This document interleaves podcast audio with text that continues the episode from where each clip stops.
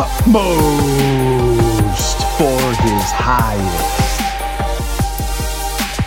Praise God! It's so good to get to share Utmost for His Highest with you. If you are interested, you can go to utmost.org and read along for yourself. Today, the 10th of August, the holy suffering of the saint. Let those who suffer according to the will of God commit their souls to him in doing good. This is from 1 Peter chapter 4. Peter was a great example for us. Choosing to suffer means that there must be something wrong with you.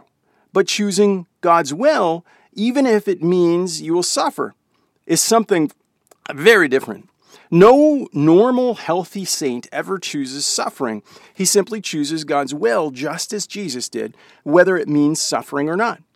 And no saint should ever dare to interfere with the lesson of suffering being taught in another's life. The saint who satisfies the heart of Jesus will make other saints strong and mature for God.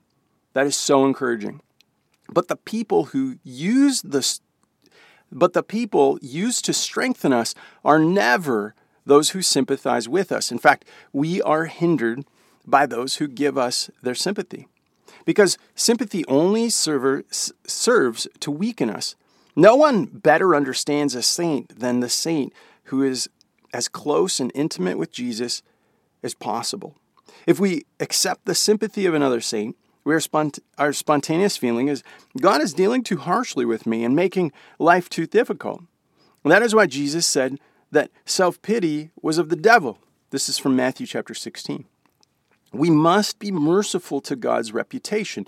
It is easy for us to tarnish God's character because he never argues back. He never tries to defend or vindicate himself. Beware of thinking that Jesus needed sympathy during his life on earth. He refused the sympathy of the people because in his great wisdom, he knew that no one on earth understood his purpose. He accepted only the sympathy of his Father and the angels. Look at God's incredible waste of his saints. You want to read it again? Look at God's incredible waste of his saints. Now, according to the world's judgment. God seems to plant his saints in the most useless places. And then we say, Oh, God intended for me to be here because I'm so useful to him.